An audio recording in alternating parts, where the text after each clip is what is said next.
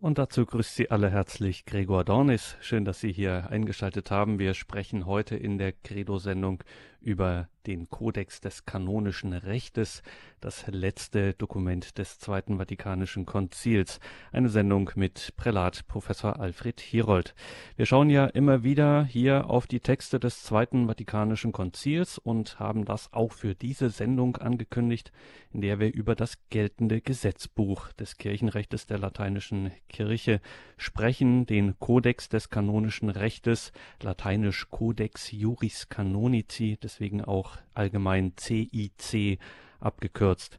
Ja, und da fallen wir ein bisschen aus der Reihe, wenn es um die Texte des Zweiten Vatikanums geht. Den Text, nämlich den Kodex, hat das Konzil ja gar nicht erstellt. Der wurde dann später erst erstellt und veröffentlicht, aber er oder mit ihm wurden die wesentlichen Anliegen des Zweiten Vatikanischen Konzils ins Kirchenrecht integriert und genau das ist der Grund, warum man diesen CIC auch gern das letzte Konzilsdokument nennt. Wir haben jetzt eine knappe Stunde Zeit für dieses Thema, für diesen Kodex und wir haben einen Gast, dem nachher auch Sie hier Ihre Fragen stellen können, mit dem Sie ins Gespräch kommen können. Ich garantiere Ihnen, der Mann wird Ihnen wirklich mehr als kompetent Auskunft zu geben wissen. Es ist kein geringerer als Prälat Professor Alfred Hierold, den wir nun telefonisch begrüßen dürfen. Guten Abend, grüß Gott, Professor Hierold. Guten Abend, grüß Gott, liebe Hörerinnen und Hörer. Professor Hierold, ich darf Sie unseren Hörerinnen und Hörern vorstellen und das ist bei Ihnen gar nicht so leicht. Man weiß immer bei Personen wie Ihnen, wenn man da ein bisschen auf die Vita schaut, nicht so richtig, wo man anfangen und wo man aufhören soll.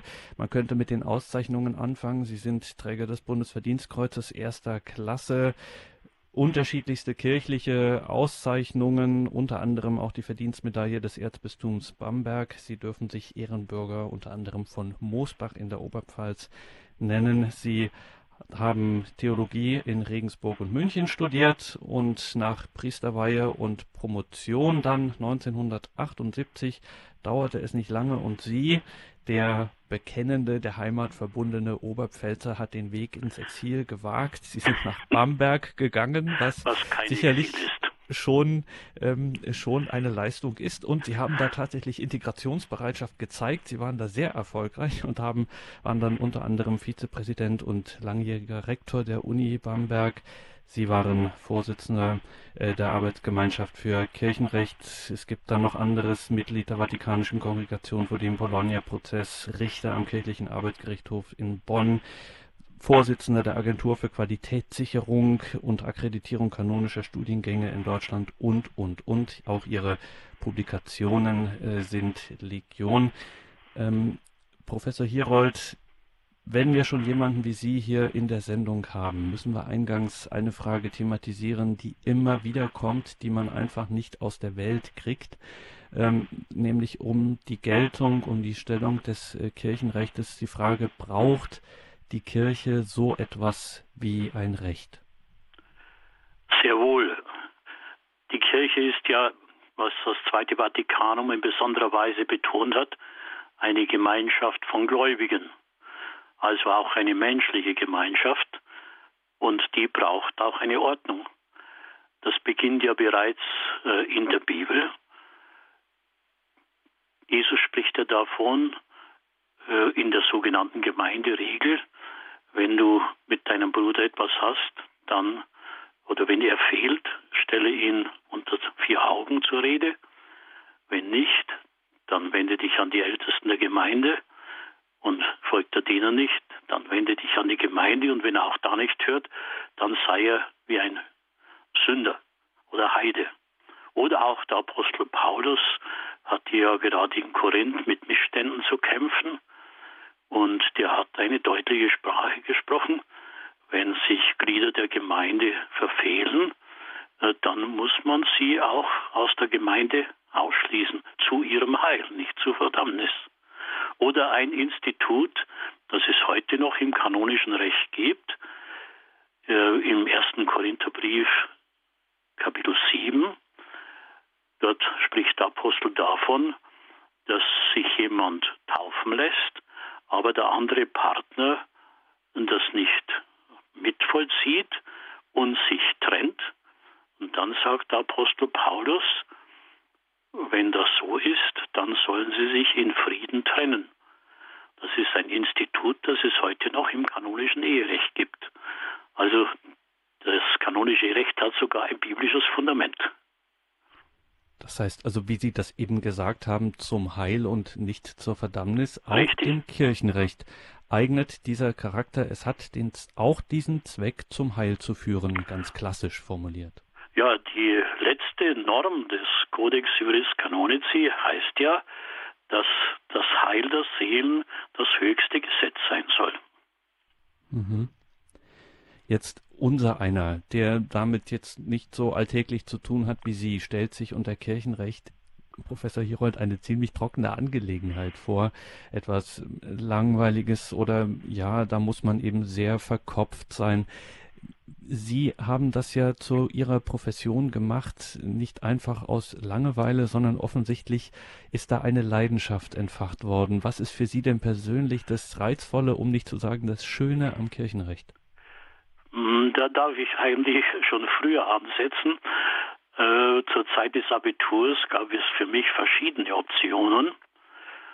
Das eine war auch Juristerei. Aber ich hatte einen hervorragenden Heimatpfarrer, der für mich Beispiel geworden ist. Und so ist mein Weg zur Theologie und zum Priesterberuf gegangen. Und äh, später hatte ich immer Interesse im Theologiestudium, am Kirchenrecht, in München vor allem. Und äh, ich durfte dann äh, dieses zweite Desiderium äh, zum Ausgangspunkt machen. Ich habe damals Bischof Graber gebeten, ob ich weiter studieren darf. Und Bischof Graber hat mir erlaubt, dann nach München zu gehen, um dort die Ausbildung im Kirchenrecht und an der juristischen Fakultät in München zu machen. Und äh, langweilig ist das Kirchenrecht nicht, denn das Kirchenrecht hat mit dem Leben in der Kirche zu tun. Und das Leben ist ja wirklich sehr reichhaltig. Insofern ist die Normen sind vielleicht äh, trocken, aber das Leben der Kirche nicht. Und um das nochmal zu präzisieren, dann kann man das so sagen, dass Sie der Richter Alfred Tirold tatsächlich auch in diesem Amt als Seelsorger auch unterwegs ist? Immer. Ich verstehe den ganzen Dienst äh, auch für Seelsorge. Das begann schon äh, als Professor. Äh, ist man ja in der Ausbildung der zukünftigen Priester und Pastoralassistent und Assistentin, die ja dann die Seelsorge ausüben sollen und dann äh, eben äh, das, die Funktion als Richter. Aber ich bin auch äh, jeden Sonntag äh, in einer Gemeinde außerhalb von Bamberg, soweit ich nicht irgendwo unterwegs bin, und habe dadurch einen sehr guten Kontakt zu den Menschen.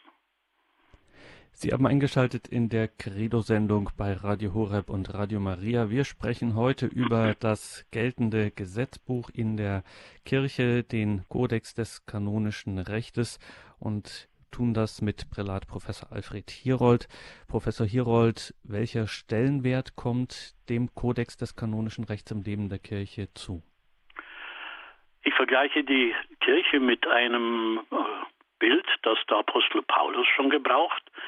Die Kirche ist der Leib Christi. Also ein Leib wie ein menschlicher Leib. Und jeder Leib hat Knochen, ein Gerüst und hat auch Fleisch, damit er leben kann. Wenn ein Mensch keine Knochen hätte, wäre schlecht. Und wenn er kein Fleisch hätte und die Knochen, dann gibt es kein Leben. Und ich würde sagen, das kanonische Recht ist sozusagen das Gerüst der Kirche. Aber das Gerüst darein macht nicht lebendig, sondern es braucht das Fleisch dazu und das ist das kirchliche Leben. Beides zusammen äh, ist notwendig. Wir sprechen jetzt heute über den Kodex des kanonischen Rechts als das letzte Dokument des Konzils, so haben wir es formuliert. Und jetzt müssen wir fragen, äh, vorausgeschickt einfach, es gab ja 1917 erst überhaupt diese kodifizierte Zusammenfassung ja. äh, des Rechtes und das war schon ein ziemlicher Akt, schon diese erste Fassung 1917. Und ja, bereits mit der Ankündigung des Konzils war schon artikuliert worden, na, wir müssen das Kirchenrecht jetzt auch nochmal überarbeiten. Das erscheint schon ziemlich flott und schnell. Das kaum hatte man etwas, dass man schon wieder meint oder bemerkt, es muss hier an der einen oder anderen Stelle nachjustiert werden, erweitert werden. Wie kam das eigentlich? Na, zunächst einmal hat ja Johannes der 23. mit der Ankündigung des Konzils Reform des kanonischen Rechtes, des Kodex, angekündigt.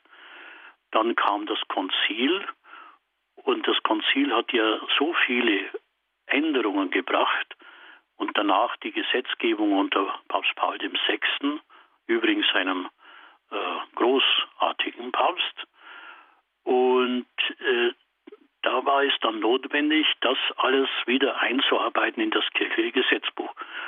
Dass es Änderungen immer geben muss, das bringt das Leben der Kirche mit sich, wie das menschliche Leben auch. Das ist ja kein Fels, der da für ewige Zeiten besteht, sondern es bedarf immer auch der Änderungen äh, entsprechend dem kirchlichen Leben. Und da sind wir an dem Punkt, wo wir vielleicht nochmal generell auf das Kirchenrecht schauen können. Wie verhält es sich denn da mit dem Veränderbaren, mit dem Nicht-Veränderbaren? Welche Formen, allgemeinen und speziellen Formen von Recht und ja, Gesetzeslage gibt es da, äh, wo sich solche Veränderungen und Un Unveränderbarkeiten äh, hin und her bewegen? Zunächst einmal äh, fühlt sich die Kirche auch in ihrem Recht gebunden an das sogenannte Naturrecht, wie es die Kirche selber auch interpretiert. Ich darf das vielleicht an einem Beispiel deutlich machen. Im Eherecht äh, sagt die Kirche, von der Natur her ist die Ehe eine Gemeinschaft zwischen Mann und Frau. Davon wird sie nicht abweichen, weil sie das als Naturrecht ansieht dann fühlt sie sich natürlich gebunden an das sogenannte göttliche, positive Recht. Zum Beispiel, dass es in der Kirche das Petrusamt gibt, das ist von Jesus eingerichtet, dass es das Amt der Apostel gibt, sprich die Bischöfe. Daran ist die Kirche gebunden und das kann sie äh, nicht ändern etwas anderes äh, oder zum Beispiel ist, äh, sieht die Kirche als sogenanntes positives göttliches Recht, das nicht veränderbar ist, in der jetzigen Diskussion um die Unauflöslichkeit der Ehe. Hier sagt die katholische Kirche, eine gültige Ehe zwischen zwei Christen, die vollzogen ist, ist absolut unauflöslich. Andere Dinge nun äh, sind durchaus disponibel. Zum Beispiel bleiben wir auf der obersten Ebene der Kirche, da gibt es ein Kardinalskollegium. Das ist nicht göttliches Recht. Das ist in der Geschichte gewachsen aus dem römischen Stadtklerus heraus und man könnte die Kardinäle auch abschaffen. Damit würde die Kirche äh, auch weiterleben können und in ihrer Verfassung bleiben. Oder zum Beispiel äh, im Eherecht. Das, da gibt es zwölf Ehehindernisse, unter anderem das Hindernis äh, der Weihe in der lateinischen Kirche. Das ist ein rein kirchliches Gesetz. Das könnte der Papst jederzeit abschaffen. Also es gibt, ich kann jetzt nicht die ganze Reihe aufzählen, was da alles unveränderbar ist und was verhandelbar ist, aber diese Unterscheidung ist schon wichtig. In der heutigen Credo-Sendung bei Radio Horeb und Radio Maria sprechen wir mit dem Kirchenrechtler Alfred Tirold über das kirchliche Gesetzbuch, den Kodex des kanonischen Rechtes und vor allen Dingen seine Beziehung, seine Entstehung aus dem Zweiten Vatikanischen Konzil heraus, machen jetzt eine kurze Musik und sprechen dann gleich weiter darüber, was sich denn da so alles an Spuren des Zweiten Vatikanums wiederfindet. Musik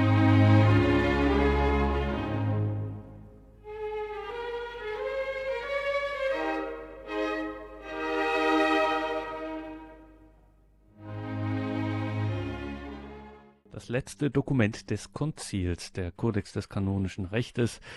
Hier in der Credo-Sendung bei Radio Horeb geht es heute genau darum. Wir sprechen mit Professor Alfred Hierold, dem Kirchenrechtler aus Bamberg. Und wir wollen natürlich schauen, mit gerade so darüber gesprochen, Professor Hierold, dass eben das Zweite Vatikanisch, die oder die Beschlüsse des Zweiten Vatikanischen Konzils eine Überarbeitung des bis dahin geltenden Kodex nötig machten. Welche waren denn das so? Wo, an welchen Beispielen könnte man das äh, fest und verständlich machen? Das kann man auf fast allen Ebenen der Kirchenverfassung festmachen. Ein wesentlicher Punkt des Zweiten Vatikanums war ja äh, die Lehre über die Kirche. Und das Primäre ist, dass die Kirche eine Gemeinschaft von Gläubigen ist. Und deswegen beginnt das zweite Buch des äh, Codex Juris Canonici mit einem Katalog von Grundrechten und Grundpflichten der Gläubigen. Und dann schließt sich an das Amt des Papstes. Und auch hier hat das Zweite Vatikanum betont, äh, entgegen der Akzentsetzung nach dem Ersten Vatikanum, dass der Papst ja nicht allein steht, sondern das, das Kollegium der Bischöfe zusammen mit dem Papst die Höchstgewalt in der Kirche hat. Also eine wesentliche Ergänzung äh, des Petrusdienstes durch äh, das Kollegium der Bischöfe. Dann äh, ging es vor allem dann um die Bischofskonferenz. Die Bischofskonferenz gab es zwar vorher auch schon, in Deutschland entstanden 1848, aber die Bischofskonferenz war ein reines Beratungsgremium. Nun hat das Vatikanische, Zweite Vatikanum in der ersten, im ersten Dokument über die Liturgie verfügt, dass die Bischofskonferenz bei der Einführung der Muttersprache in die Liturgie Gesetzgebungsbefugnis hat. Das war eine wesentliche Stärkung der Bischofskonferenz. Oder ein weiteres Beispiel, was die Gläubigen am meisten erleben, äh, in der Diözese äh, wurde der sogenannte Priesterrat eingeführt. Oder auch, um die Gläubigen institutionell am Leben der Kirche mitzubeteiligen, äh, die verschiedenen Räte in, auf der Diözesanebene. Oder dann auf der Ebene der Pfarrei die Einführung des Pfarrgemeinderates oder des äh, Pastoralrates auf Ebene der Gemeinde und dann auch des Vermögensverwaltungsrates. Das sind so wesentliche Beispiele in der Kirchenverfassung. Oder nehmen Sie äh, die Sicht der Ehe, die war ja sehr stark geprägt äh, vom römischen Vertragsdenken. Und hier hat das äh, Zweite Vatikanum gesagt, die Ehe ist mehr als ein Vertrag, sondern ist ein Bund, der aufruht auf dem Bund Gottes mit Israel oder dem Bund Christi mit der Kirche. Also eine wesentliche äh, Bereicherung auch der Sicht der Ehe. Und so könnte man eine ganze äh, Reihe äh, von Beispielen aufführen. Also das war schon, ich meine, für uns ist das heute alles selbstverständlich. Bischofskonferenzen, ja. Diözesanräte ähm, und alles diese Dinge. Aber wenn man sich jetzt mal vorstellt, das ist jetzt alles ganz frisch da und jetzt wird man da als Kirchenrechtler womöglich in die Kommission berufen, die dafür zu sorgen hat, das jetzt auch in Gesetz und in Recht zu gießen und zwar so, dass es im Sinne der Konzilsväter ist. Das ja. ist doch eine unglaubliche Mammutaufgabe gewesen. Also das ist ja, kann man eigentlich die Leute nicht drum beneiden, die diesen Job dann machen mussten. Ja, das war eine gewaltige Aufgabe, die die Kommission in Rom äh, zu leisten hatte. Aber, und das war auch bezeichnend, das betont äh, der Papst in der Einführungskonstitution zum kirchlichen Gesetzbuch, dass die Gesamtkirche mitbeteiligt war. Die Entwürfe für die einzelnen Teile des Kodex wurden hinausgeschickt an die Diözesanbischöfe, an die äh, theologischen Fakultäten. Äh, alle sollten an diesem Konsultationsprozess beteiligt sein. Und äh, viele Diözesanbischöfe haben sich Fachleute an die Hand geholt, haben gesagt, schauen wir mal das an, äh, geht das so? Ich habe in München das miterlebt, am Kanonistischen Institut äh, hat es mehrere äh, Tagungen gegeben, äh, wo wir diese äh, Entwürfe diskutiert haben und äh, einer der wichtigen Männer in dieser Kommission, das war mein Lehrer Klaus Mörsdorf, der war in Rom bei dieser Kommission beteiligt und der hat das mit hineingetragen. Nun ist es ja gerade während des Konzils auch immer wieder zu starken Auseinandersetzungen gekommen. Hat das eigentlich auch ein Echo gehabt in dem kirchenrechtlichen Diskurs im Nachgang? Äh, wurde es da auch manchmal in den Diskussionen ein bisschen heftiger und äh, rauer? Wie ist Ihre Erinnerung an die Zeit? Ja, also so rau ist es nicht geworden, aber es gab schon äh, viele äh, Diskussionen. Zum Beispiel äh, gab es einen Entwurf für ein Grundgesetz der Kirche, eine sogenannte Lex Fundamentalis. Und äh, der Katalog über die Grundrechte und Grundpflichten und die wesentlichen Elemente der Kirchenverfassung die war äh, schon fertig äh, zur Promulgation, wie man das so sagt. Und da hat Papst Johannes Paul II. Äh, Leute äh, nochmal zusammengeholt und hat mit denen diese Lex Ecclesiae Fundamentalis äh, durchgesehen. Es gab auch in der wissenschaftlichen Diskussion äh, heftige Debatten. Ich erinnere mich noch an ein Buch, herausgegeben von dem damaligen äh, Professor Kasper aus Tübingen mit dem Titel Kein Grundgesetz für die Kirche. Und diese Diskussionen haben letztlich dazu geführt, dass diese Lex Ecclesiae Fundamentalis vom Papst kassiert worden ist. Aber jetzt waren wesentliche Teile doch notwendig, zum Beispiel eben dieser Katalog von Grundrechten oder auch das Amt des Papstes, das musste man dann in den Kodex einarbeiten. Es war insofern geplant, mit dieser Lex Ecclesiae Fundamentalis für die Gesamtkirche ein Gesetzbuch zu schaffen und dann sollte eben der Codex Juris Canonici für die lateinische, die römisch-katholische Kirche äh, gelten und äh, dann äh, ein der später, äh, spätere Kodex für die orientalischen Kirchen. Und das musste halt dann eingearbeitet werden. Aber Sie sehen, das war ein heftiger Entstehungsprozess. Und jetzt fragen wir ganz persönlich den Kirchenrechtler, den Kanonisten Professor Alfred Hierold. Ist der Kodex von 1983, über den wir hier heute sprechen, ist der gelungen? Im Wesentlichen schon, ja. Es gibt natürlich einige Dinge, äh, die nicht ganz äh, so gelungen sind, aber äh, im Großen und Ganzen kann man sagen, Papst Benedikt hat zum Beispiel eine wesentliche äh, Veränderung vorgenommen, wo der Kodex äh, etwas schief gelegen ist. Was war das? Da ging es darum, äh, dass das Weihesakrament äh, besteht, äh, dass die Geweihten äh, in persona Christi stehen, also in die Person Christi repräsentieren. Das war vom Konzil so nicht gesagt. Es wurde gesagt, der Bischof und der Priester steht in persona Christi. Der Diakon nicht. Der Diakon, so sagt das Konzil, ist zum Dienst für den Bischof, den Priester und das Volk Gottes da. Der steht nicht in persona Christi. Und da hatte der Kodex nun eine äh, Formulierung, die eben falsch war. Und da hat der Benedikt XVI. eine Änderung herbeigeführt. Das ist äh, im Kanon 1008 und Kanon 1009 hat ja diese Änderung verfügt. Wir sprechen heute über den Codex Juris Canonici, den Kodex des kanonischen Rechts, das geltende kirchliche Gesetzbuch für die lateinische Kirche, für die römisch-katholische Kirche. Tun das mit Professor Alfred Hierold, Kirchenrechtler aus Bamberg.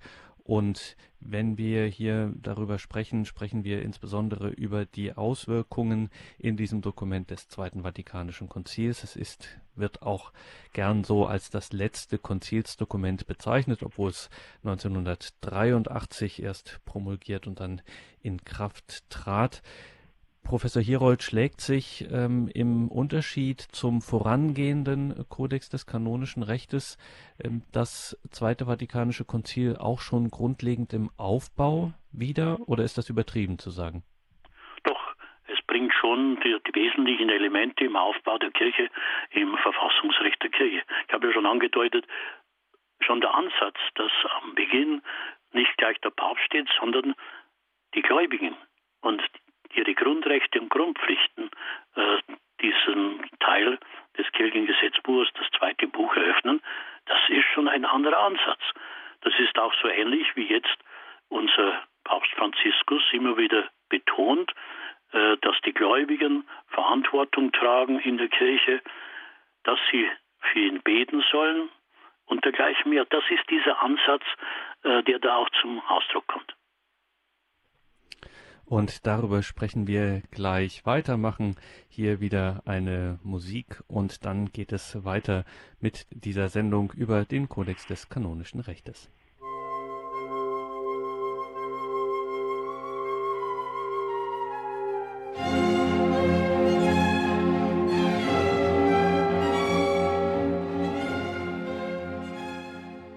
Sie haben eingeschaltet in der Credo-Sendung bei Radio Horab und Radio Maria. Wir sprechen mit Professor Alfred Thierold über das geltende Gesetzbuch der Kirche, nämlich den Kodex des kanonischen Rechtes mit besonderem Blick auf das Zweite Vatikanische Konzil, als dessen letztes Dokument man diesen Kodex auch gern bezeichnet.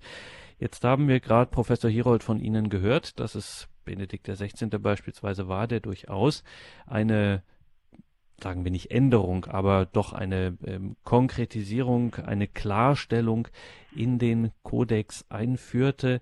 Eine wichtige Frage, ich stelle mir jetzt gerade so vor, jemand so ein, ähm, so ein starker Papst beispielsweise wie der heilige Johannes Paul II. Ähm, könnte der denn sozusagen offensiv sich ähm, über das Kirchenrecht beispielsweise stellen? Also man nimmt das natürlich von so jemandem nicht an, aber einfach nur als Gedankenspielerei. Der Papst, der sozusagen das, ähm, der Stellvertreter des Hauptes des mystischen Leibes ist, ähm, könnte der sich denn über dieses Gesetzbuch stellen oder ist der auch gebunden an das Recht, an Recht und Gesetz? Ja, es gibt den alten Spruch, Papa supra canonis, das heißt also der Papst steht über den Kanonis. Das stimmt in dieser Pauschalierung nicht. Ich habe ja schon äh, gesagt, es gibt Teile des äh, Kodex, da kann sich der Papst nicht darüber hinwegsetzen. Zum Beispiel er kann nicht sagen, wir machen mal weniger Sakramente. Das, äh, ich habe eine Offenbarung gehabt, fünf Sakramente reichen auch. Das kann er nicht. Oder er kann nicht hergehen und sagen, die Bischöfe sind mir lästig, wir schaffen das Bischofsamt ab. Das kann der Papst nicht. Er ist also an das sogenannte natürliche Recht der Kirche, aber auch an das positive göttliche Recht gebunden. Da kann er nicht drüber hinweg. Und wenn ein Papst das täte, dürften die Gläubigen ihm nicht folgen. Wir sind ja Ehrfurcht gewohnt und das ist ja auch gut so gegenüber dem Papst und dem Heiligen Vater. Aber im Mittelalter haben die Kirchenrechtler schon nachgedacht, was ist mit einem heretischen Papst? Der kann doch nicht die Kirche leiten. Was muss man mit einem solchen Menschen anfangen? Also Sie sehen, solche Gedanken sind in der Geschichte des kirchlichen Rechtes schon gedacht worden. Also äh, das brauchen wir nicht weiter zu verfolgen, aber der Papst kann nicht alles ändern. Also wir sehen aber gerade an dieser Stelle, äh, wo wir vielleicht jetzt so ein bisschen äh, einen Extremfall äh, diskutieren, der sozusagen äh, keiner Realität entspricht, aber äh, oder keiner Erfahrung entspricht, äh, aber wir sehen gerade hier, dass das Kirchenrecht eben nicht einfach nur so eine, ja, nicht nur Recht ist, sondern eben ein Ausdruck ähm, des Glaubens ist. Richtig. Und so verstehe ich auch den Dienst des Kirchenrechtes. Jede äh, Norm, auch des Codex Juris Canonici, muss sich am Glauben der Kirche orientieren und auch messen lassen. Ich möchte das mal an einem Beispiel illustrieren, wo der Kodex meines Erachtens am Konzil vorbeigeht. Im Kanon 868, das ist im äh, Text über die Taufe, da heißt es in 868 Paragraph 2, in Todesgefahr wird ein Kind katholischer, ja sogar auch nicht katholischer Eltern auch gegen den Willen der Eltern erlaubt getauft. Das ist meines Erachtens ein Verstoß gegen Prinzipien des Zweiten Vatikanums, zum Beispiel das Elternrecht. Das hat das Zweite Vatikanum feierlich betont, dass die Eltern äh, sind. Und äh, dann auch im Missionsdekret, wo es heißt, dass äh, Gott Menschen das Heil schenkt, auf, die nicht getauft sind, auch auf Wegen, die wir nicht kennen. Ich habe diese Norm deswegen jetzt herausgenommen. Ich musste im Handbuch für das äh, katholische Kirchenrecht diese Texte über die Taufe und über die Firmung kommentieren. Und da bin ich lange da gesessen und habe überlegt, was kannst du schreiben? Diese was haben Sie Norm, geschrieben? Ich habe geschrieben, dass diese Norm nur im äußersten Extremfall befolgt werden darf. Dafür habe ich aber auch Prügel geerntet von einem äh, Juristen, Kollegen, der sich auch mit kirchlichem Recht beschäftigt. Und äh, ich habe das dann äh, noch weiter abgemildert in der zweiten Auflage. Sie sehen, aber, das ist die Aufgabe eines Kirchenrechtlers.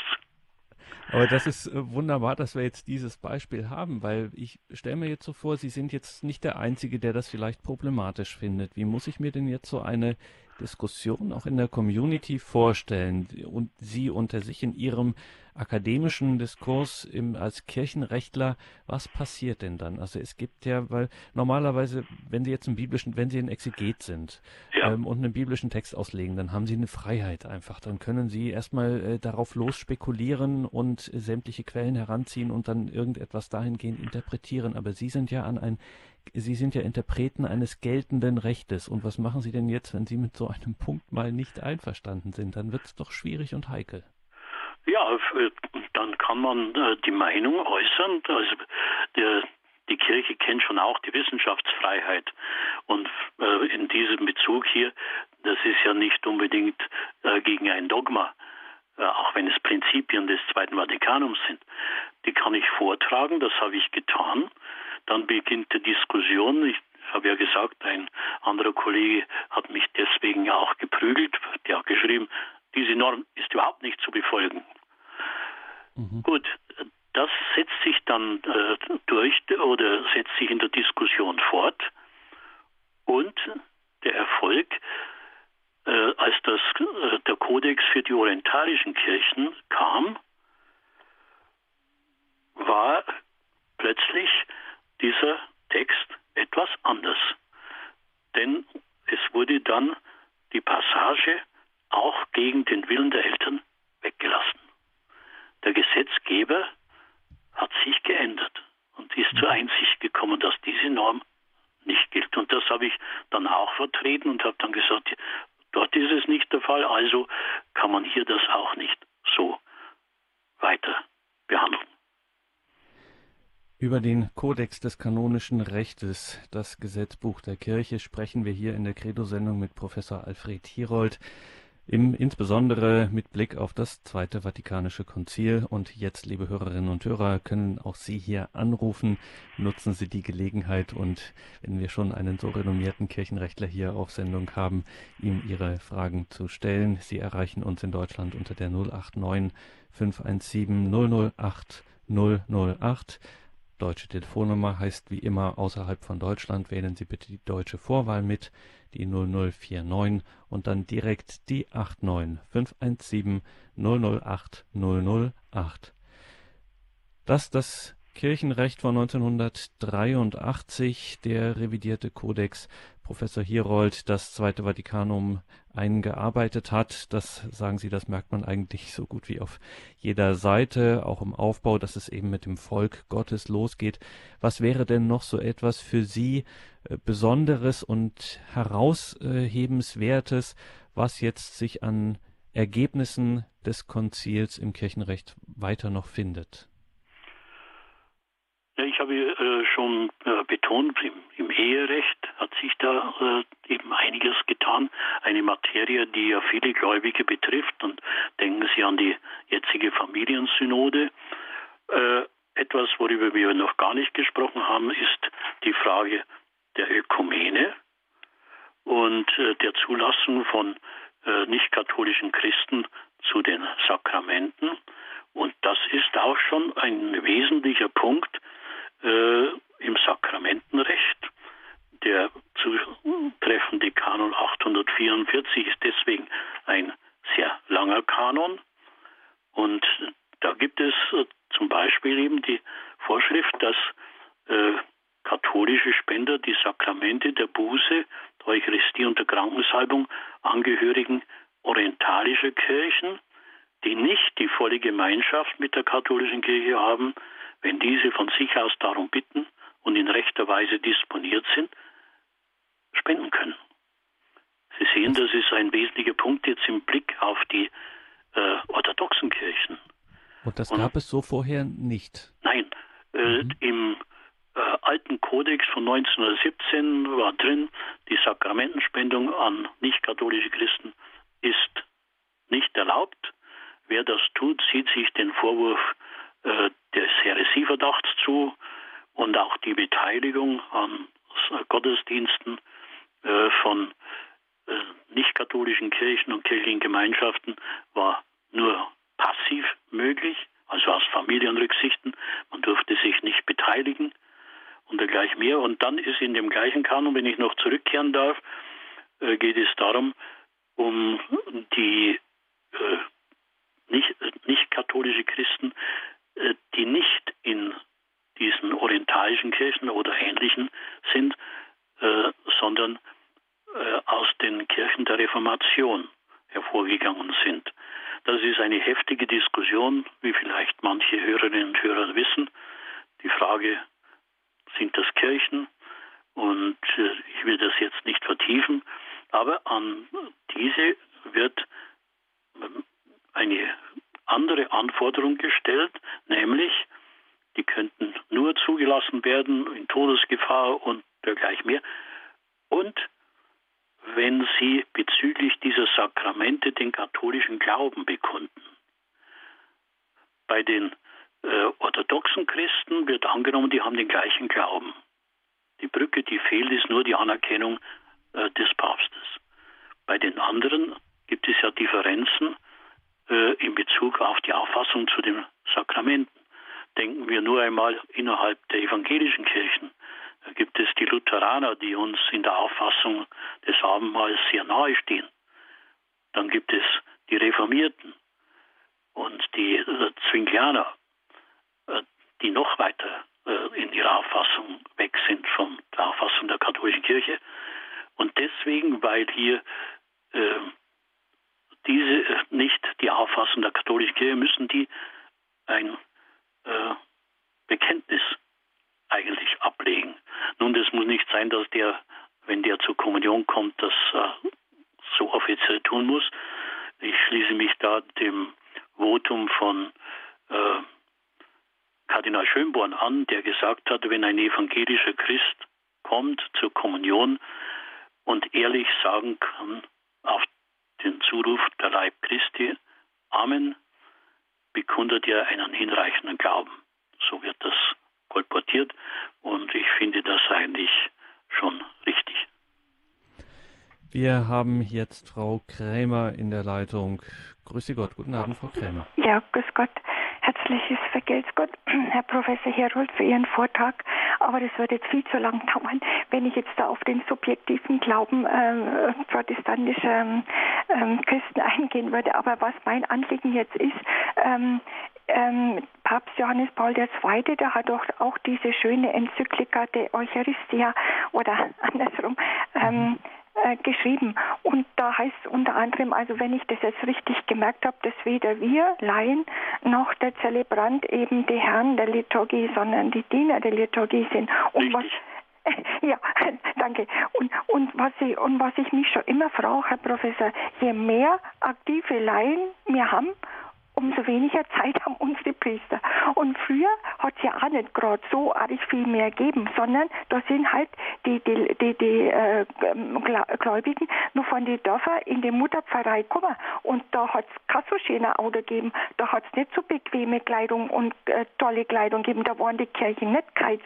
Und ich denke mal, das hat jetzt nichts überhaupt mit Uniformität zu tun, ob wir jetzt alle stehen oder clean, sondern äh, die, die tiefere Wurzel das Wesentliche des katholischen Glaubens. Wer, äh, ich meine, ich, ich, das können wir alle Ewigkeit nicht ausschöpfen. Schon allein das Weihamt, das, das, der geweihte Priester, was der ist, was die Sakramente überhaupt sind.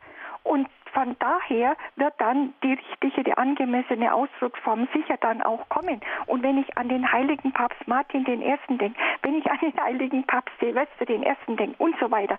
Und, und, und. Äh, Dankeschön, ja. Frau Krämer. Ja, Entschuldigung, wenn ich da jetzt ja, hineingehen gehen muss, wenn ich Ihre Frage jetzt richtig verstanden habe. Also, um nochmal zum Thema Volk Gottes zu kommen, diese Aufwertung auch der Beteiligung der sogenannten Laien ähm, sagen Sie, äh, Sie beobachten da so ein gegenläufiges Verhältnis. Also je mehr, Sie haben es so gesagt, je mehr äh, Laien da aktiv sind, umso weniger ähm, Priester erlebt man sozusagen. Das ist natürlich eine ähm, steile These, aber vielleicht, Professor Hirold, können wir das nochmal auseinandernehmen. Es ist eben auch ähm, immer wenn man aufs Konzil schaut, dann muss man halt sehen, es ist nicht eindimensional und es ist nicht sozusagen das Patentrezept dafür, dass es gelingt, sondern es ist eben mit einem großen Anspruch auch an die gesamte Kirche auch formuliert. Ja, zunächst einmal äh, ist es ja gut, äh, wenn sich alle Gläubigen bei der Feier der Eucharistie beteiligen. Mhm. Denn äh, das Opfermahl Christi ist ja nicht für den Priester geschaffen, sondern für alle Gläubigen. Äh, denn wir alle sind ja eingeladen, gerade zum Tisch des Herrn zu gehen. Insofern äh, finde ich es äh, hervorragend, dass viele Gläubige auch am Sonntag zur Heiligen Kommunion gehen. Freilich beobachte ich auch, dass manche das sehr, sehr locker nehmen. Die gehen oft Monate und Jahre lang nicht zur Messe und dann kommen sie mal in Gottesdienst und dann sind sie schon an der Kommunionbank. Das sehe ich schon auch. Aber ähm, das Positive sehe ich schon. Ich bin, äh, wie ich schon gesagt habe, jeden Sonntag in einer Gemeinde und äh, ich lege großen Wert darauf, äh, dass die Gläubigen hier mitwirken. Am nächsten Sonntag haben wir Muttertag und da machen die Ministranten mit bei der Messgestaltung. Ich denke, äh, das ist doch etwas Schönes. Ich bin nicht der, der einzige Unterhalter, um das mal so zu sagen. Dankeschön, Frau Krämer. Alles Gute. Danke für Ihren Anruf, für Ihren Beitrag. Professor Hirold, wenn wir jetzt schon bei diesem Thema sind, es fällt auf, dass der Kodex in liturgischen Fragen hm, ziemlich zurückhaltend ist. Also ja, ja. das Thema Liturgie spielt ja eigentlich jetzt, es geht schon, wenn es um Sakramente, um Ämter und so weiter geht, aber liturgische Fragen werden hier ausgeklammert. Ja, das ist auch in den einleitenden Kanones äh, heißt es ja, dass die, die Liturgie in den liturgischen Büchern geordnet werden. Dass aber, was das Sakramentenrecht betrifft, die Grundnormen äh, im Kodex drin sind. Wobei man dann sagen muss, äh, dass der Kodex ganze Kleinigkeiten korrigiert hat. Zum Beispiel war in der Einführung für die Kindertaufe äh, geschrieben, dass die Eltern auch Paten sein können. Das hat der Kodex korrigiert und hat gesagt, nein, die Eltern dürfen nicht Paten sein. Also es sind so grundlegende Normen, aber die Feier der Liturgie selber ist in den liturgischen Büchern. Mhm. Jetzt fällt immer wieder auf im, im Kodex, dass es immer Formulierungen gibt. Wir hatten jetzt beispielsweise, Sie hatten jetzt diesen einen Paragraphen mit der Taufe in der Todesgefahr. Dann gibt es die Notfälle. Äh, Im Konzil gibt es auch immer wieder in den Texten so Formulierungen wie, wenn es pastoral nützlich erscheint oder so, dann ist das und das erlaubt. So ein gestandener Kirchenrechtler wie Sie, äh, ärgert Sie das manchmal auch ein bisschen und sagen Sie, Mensch, da hätten wir es doch gleich äh, ganz erlauben können und dann nicht sozusagen in die ähm, in, in so eine Gelegenheits, in ein Gelegenheitsrecht äh, zu, zu tun und dann überlassen wir es den Leuten und dann wird es ja eh gemacht. Naja, äh, ärgern tue ich mich nicht. Ich stelle eben nur manches fest. Zum Beispiel äh, hat ja äh, Papst Paul VI. Äh, die Dienste des Subdiakons und die sogenannten niederen Weihern abgeschafft und hat dafür die Dienste des Akolyten und des Lektors eingeführt mhm. und hat damit bestimmt, dass diese Dienste nur von Männern übernommen werden können. Aus lauter Ehrfurcht offensichtlich hat man diese Norm äh, in den äh, Codex Juris Canonici äh, übernommen dass eben äh, es Dienste des, der Akolyten und äh, des Lektors gibt, dass diese Dienste äh, von Männern übernommen werden sollen. Aber in dem gleichen Kanon hat man den Berg übernommen und schon ein Tunnel äh, darunter gegraben. Äh, das heißt dann, das ist der Kanon 230, wo es infolge des Fehlens von Amtsträgern eine Notwendigkeit der Kirche nahelegt, können auch Laien, selbst wenn sie nicht Lektoren oder Akolyten sind, bestimmte Aufgaben derselben erfüllen.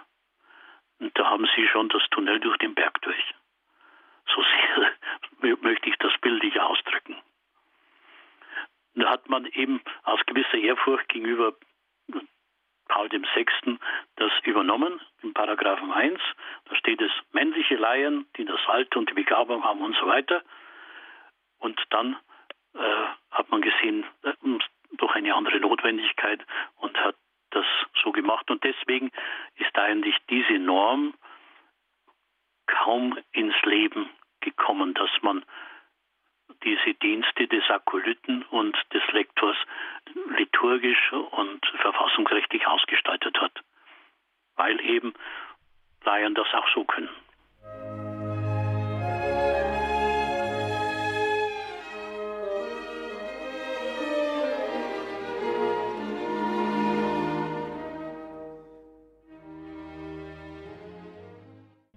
sprechen hier über den Kodex des kanonischen Rechts, das in Anführungszeichen letzte Konzilsdokument der Kodex von 1983, der das kirchliche, das grundlegende kirchliche Gesetzbuch und der die Beschlüsse des Zweiten Vatikanischen Konzils dort eingearbeitet hat.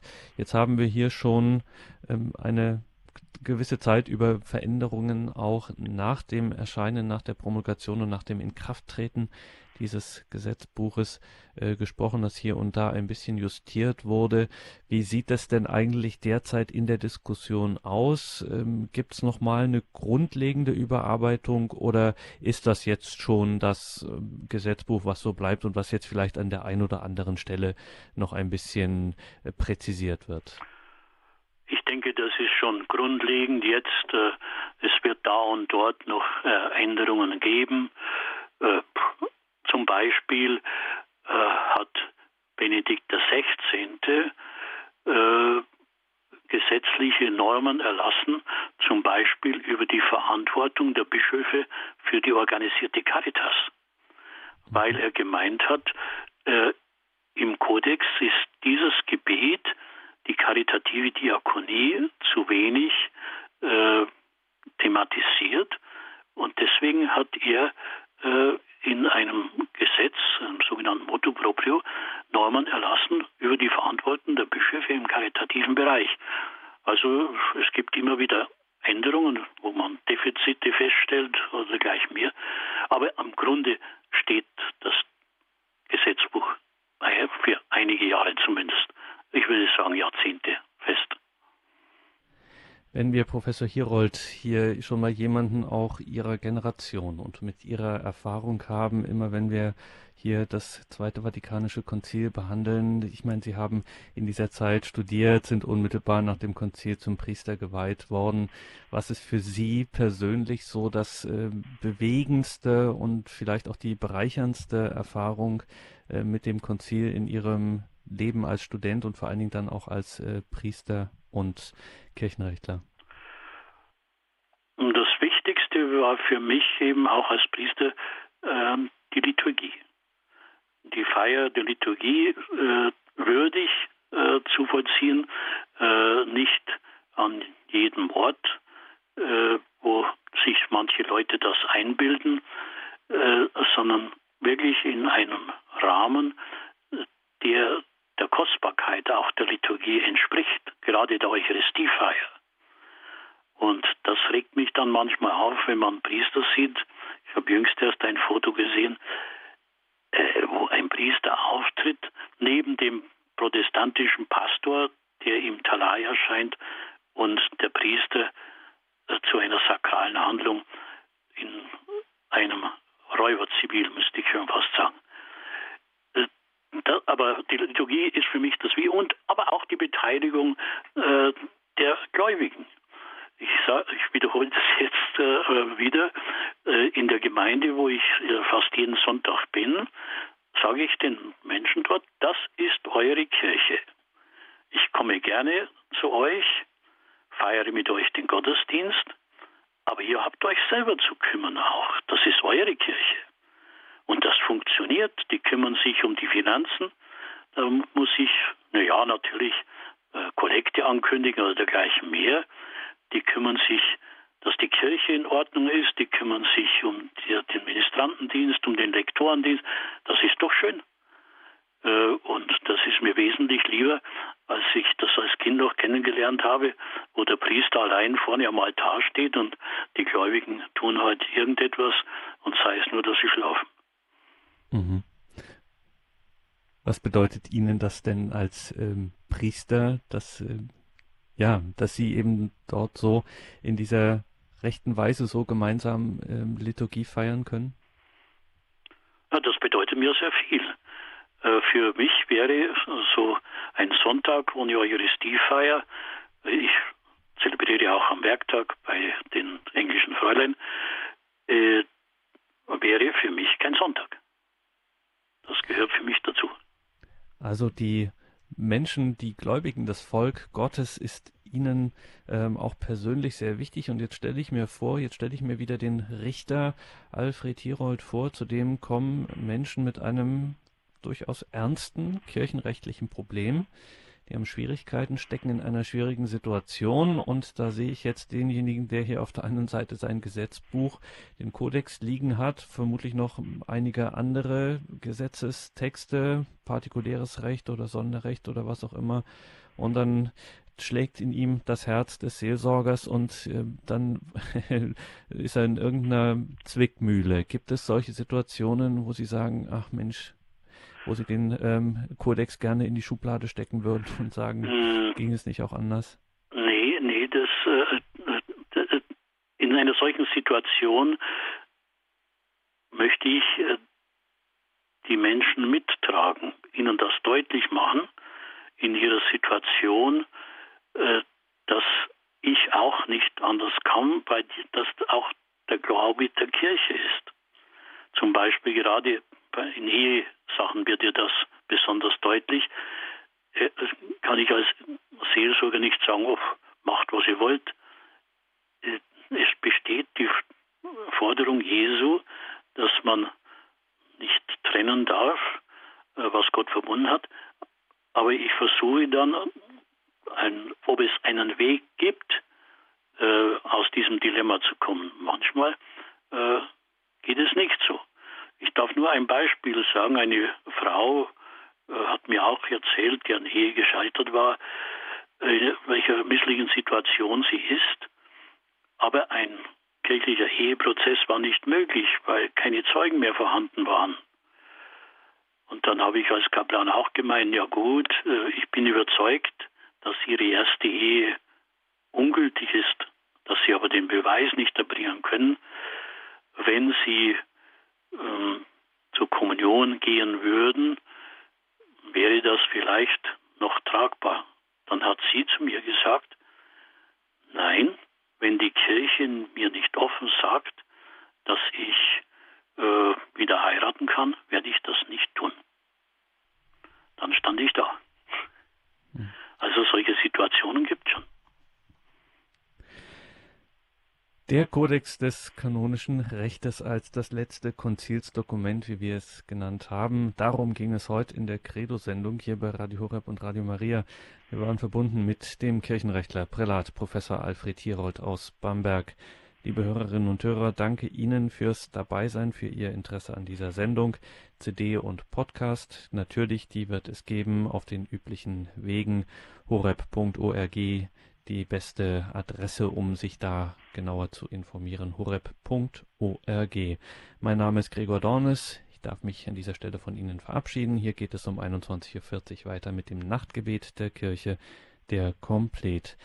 Danke, Professor Hierold, für diese Sendung und zum Abschluss dieser Sendung bitten wir den Priester Alfred Hierold um sein besonderes Gebet, um den Segen. Liebe Hörerinnen und Hörer, ich wünsche Ihnen, dass Sie Freude haben am Glauben, auch Freude an der Kirche, selbst wenn es manchmal Schwierigkeiten gibt. Und ich wünsche Ihnen, dass Gottes Segen bei Ihnen bleibt in jeder Situation. Und so segne Sie der allmächtige Gott, der Vater, der Sohn und der Heilige Geist. Amen. Amen.